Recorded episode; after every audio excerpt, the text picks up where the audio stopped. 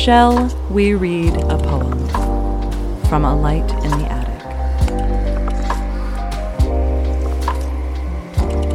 Hello, all, and welcome to Shall We Read a Poem? I'm Russ. I'm Lauren.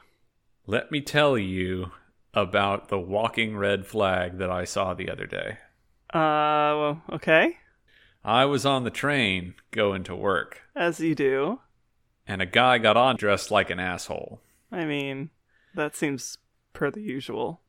Have you ever seen tight jeans being worn with those fuzzy loafers that like Saudi oil barons would wear? No, I have no idea what you're talking about. Kind of like these.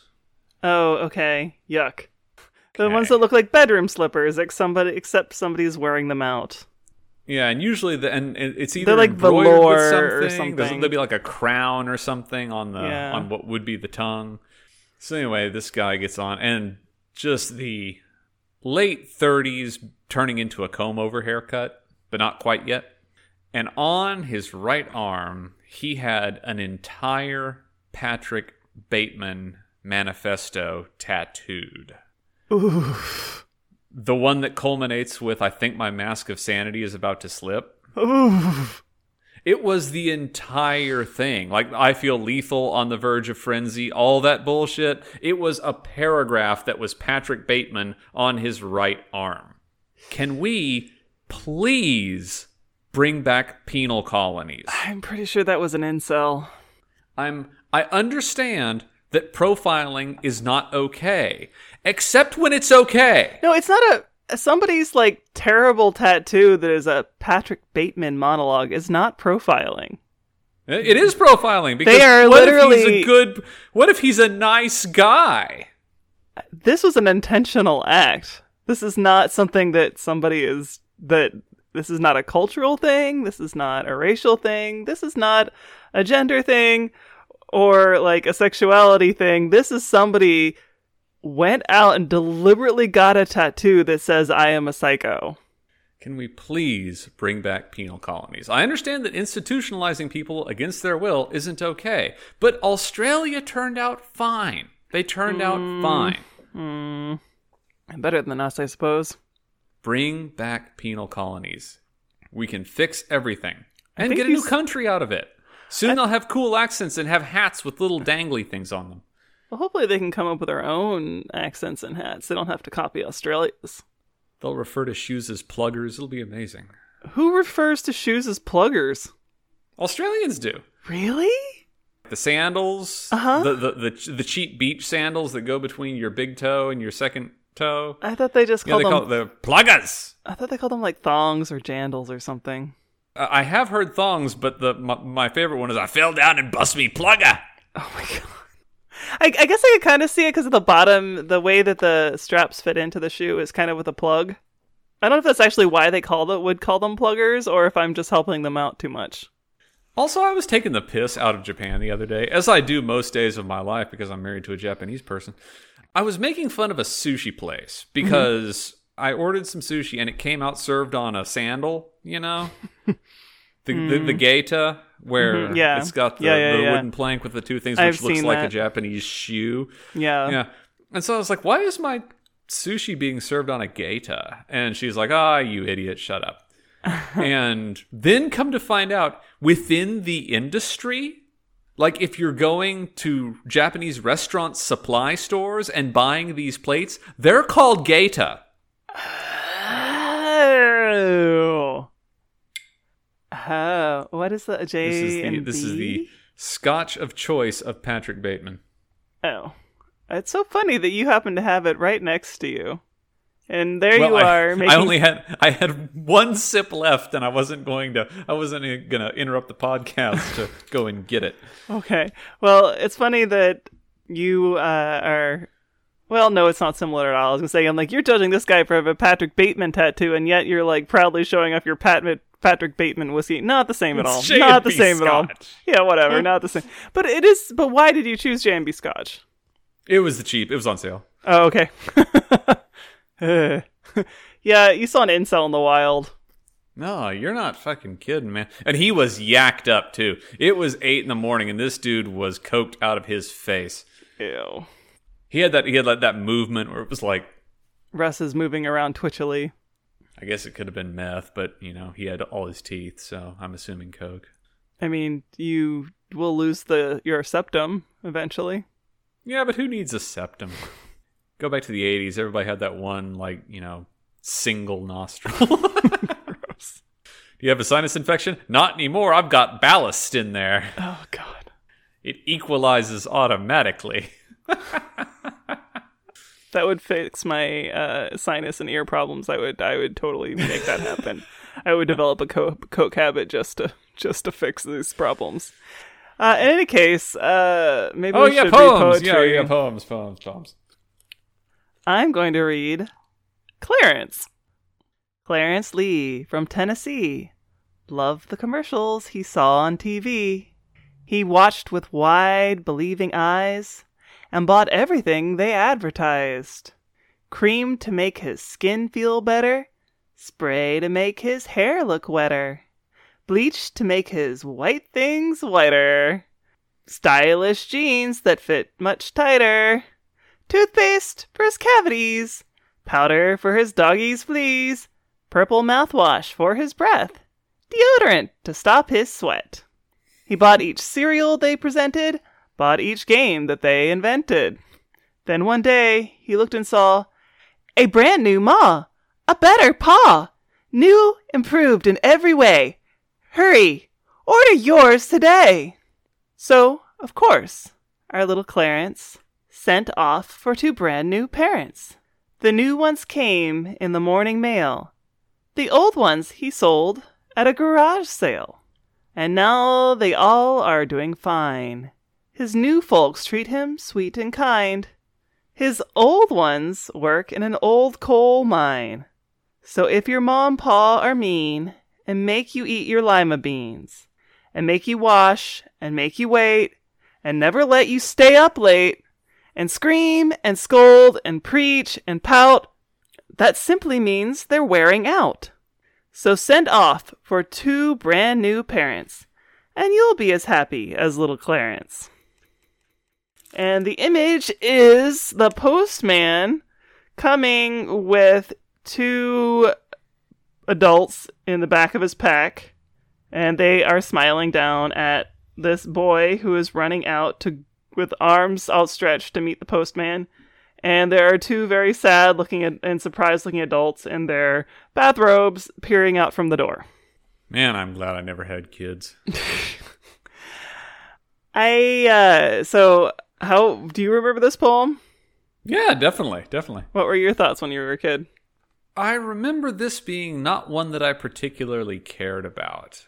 I think it was almost like, well, I know my parents, and I know what I got to deal with, and I know how to deal with it. It's not like I'm going to get much better. And that was kind of the end of the thought process.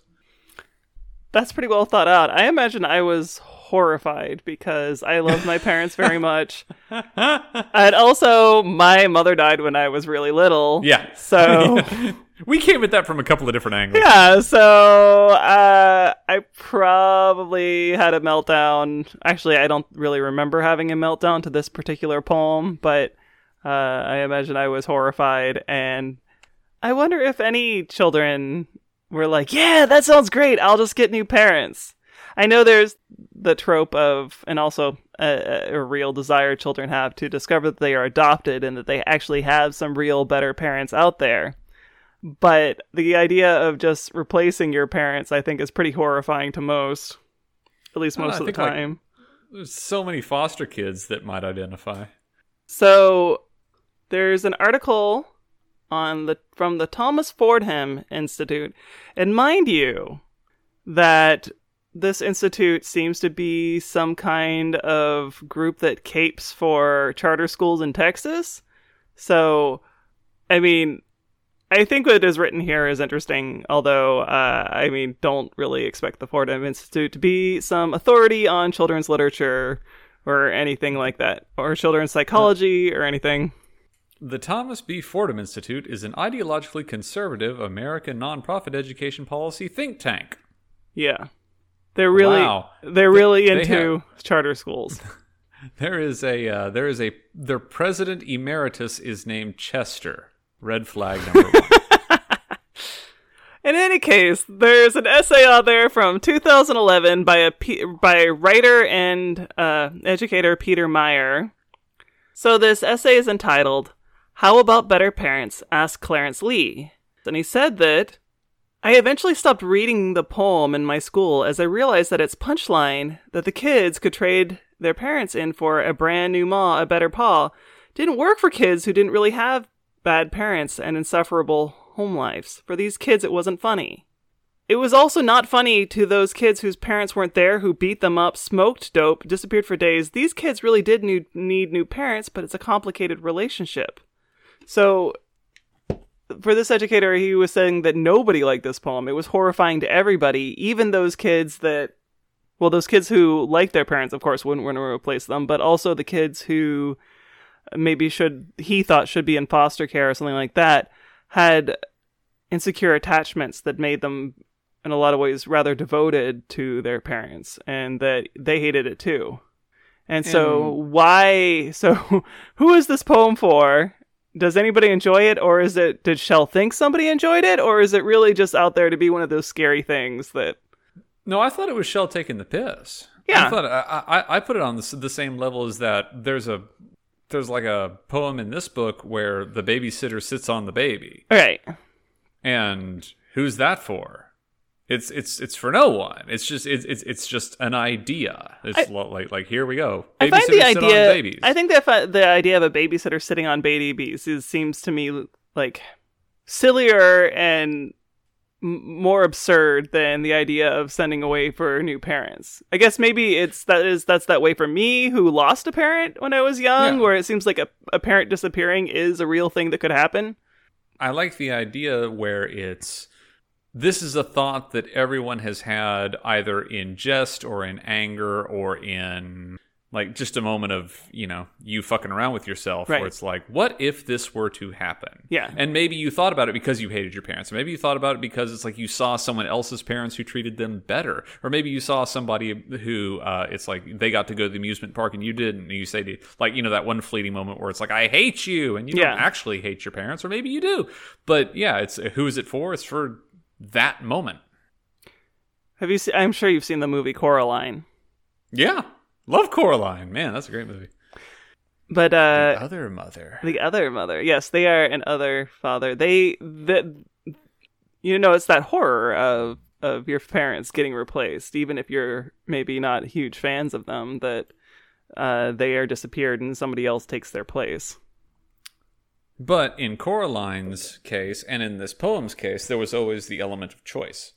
Like it wasn't that these parents were snatched away. Like in the case of Coraline, she went through the hole and decided that this place was better until she realized that it wasn't, and then you know, then she had had to deal with that. And welcome to go see Coraline. It's a fun movie. Um, but also in the case of Clarence, he made the choice. He's the one that said, "I want new parents, and I'm going to get new parents." Versus most people who don't have a choice. Yeah, but children aren't exactly rational beings. And so I think a lot of children feel like something is their fault or that they have control over something, even if they don't. The more I hear that statement, children aren't rational beings, the more I realize that no one is a rational being fucking ever. Oh, no, And that's very children- true. And fifth graders are about as good as it gets. Like, Right. fifth graders have the perfect conjunction of not too much influence from the outside world and rational thinking skills. And it is fucking downhill from there. Do you think there's any fifth grader in the world that's going to fall for QAnon? I'm pretty sure I thought I had magic powers when I was in fifth grade. People think they have fucking magic powers now. Have you seen what they what they're saying colloidal silver can do again? Well, that would be buying a magic potion from someone else, not having your own Yeah, magic, magic powers. beans that you get from fucking Yeah, well Tom Cruise believes in Scientology. Okay, fair.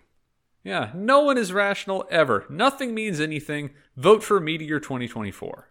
I, I definitely, as an adult, even though I know that I can't affect people's deaths, I definitely feel that I'm connected to them somehow. like somebody, somebody. is- No wonder you are so like like there's so much anxiety surrounding this idea. Uh huh. No, I'm a very anxious person, but like, look, somebody I love has died every single year since 2017, and it, look, it's May. Someone hasn't died yet, but I'm sure they will. And so I feel like That's what you call a self fulfilling prophecy. Oh well, it's not like I'm gonna go murder someone. But if, if you look out for it, yes, someone you know is going to die. That's going to happen for the rest of your life. But it's not. I, I I thought last year that it was not going to happen. I really did. No, get used to it. Someone you know is going to die for the rest of your Yeah, life. Yeah, but somebody, my but somebody deeply connected to my family. Oh well, I mean, like I'm not going to dissect how far you know deep means, but Look, I there's nothing. There's no way this is anything other than chance and looking for a pattern. I get that, but it still it does sure doesn't feel that way. well, it's going to feel that way more and more every single year. Yeah, we are we are over the hump, man. It'll it is only downhill from here. I am not yet forty. Yeah, but I don't plan to live to 80. I was gonna say, well, you don't get to choose, but then I realized, well, you kind of do. You only make one choice. s- You can choose to die, but you can't choose to live. As I was gonna say, did the bard say it? Yeah, no. I, if I make it to 60, I'm going to consider myself lucky. Hmm. Also, what happens after 60? I don't know. Like my parents had like another five years where things were still pretty cool. I think. I mean, did they create anything? Did they just go on cruises? What they do? Anything fun? I did fun things with them. Man, I met a dude at the bar. This was like three days ago, four days ago, and he was extraordinarily loquacious. And this is the one right right next to my house where I go, you know, every weekend. And when I sat down and he started talking to me, I should have known something was up because I try to feel out liars immediately. And these days it's a lot easier because it's everyone. Everyone is lying to you all of the time, and that's a lot of fun. So this dude was knocking him back, and he was wearing two hospital bracelets, uh-huh. which may- maybe it means something, maybe it doesn't. It's definitely a flag. What color flag? I don't know, Russ. Maybe a a yellow one? Shrug. Let's find out. So he was also really chatty about his Omega watch and his great family and all the houses he owned and all such. And I got to sit there and nod and be like, okay, let's hmm. hear about more of your story. What movies do you like? Because I can talk about that.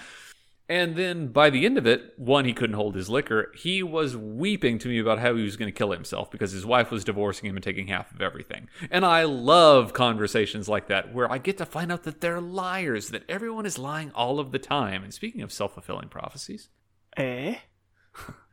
do you have something to share? Oh, me? Oh, I'm probably lying. no, but l- l- like the things I lie about. Fuck, what was the last lie I told? It was definitely something at work.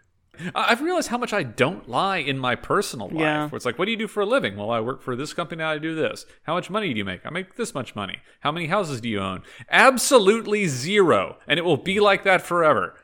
I mean, talking about how much you own is not a very interesting lie. Russ, what would you so you you talk go to bars and you talk to people about movies. What would you do if you met me at a bar? Me, a person who would be who's like I haven't seen any movies and I don't really care I talk to. to you. I, I talk to you about Mabim Bam. Okay. Yeah, I mean, we like other cultural things, but how would you know that that would be something I would know something about? How would you find out what I liked? The first time I ever met you, you were wearing a Velvet Underground and Nico purse. Okay, that's fair. That that that that very much establishes you in a section of existence. I mean, if I were you, I would. Rem- ev- I, I, I would have remembered more of me threatening your friend with a, an umbrella. Trying No, to. I don't remember that. It was like your loser friend that was with you, and I like. He said something that annoyed me. At some point, I like started fencing at him with an umbrella. Yeah, but the thing is, pissed. you and I are still friends, and he and I haven't spoken in twenty Yeah, years. that's true. Also, that did change my life because I've met a lot of people who have that banana tattoo, like, Uh-huh, like that uh-huh. very that very singular spotty banana. And Yeah. it's like ah, Ah, you're, you're that kind of person. You, mm, I don't know everything about you, but I know something about you. Bet you're pretty mopey and awkward, aren't you? it's true. Do you like the Cure? I bet you like the Cure too, don't you? I mean, I like the Cure. The thing is, I had that Velvet Underground purse was a gift, and I like the Cure and Velvet Underground about the same. Which Yeah, is to say, I like them. good. But the thing is, I don't care that it was a gift. I don't care if you found it on the street. You made the choice to carry it. Yeah. And somewhere along the line, a choice is made, That's and true. that establishes a person. Yeah. Yeah, my, when I got the purse, I was like, yes, I think bananas are fun, and I like bananas, and also I like the Velvet Underground. Let's go. Sorted. Yeah. Potassium. Potassium.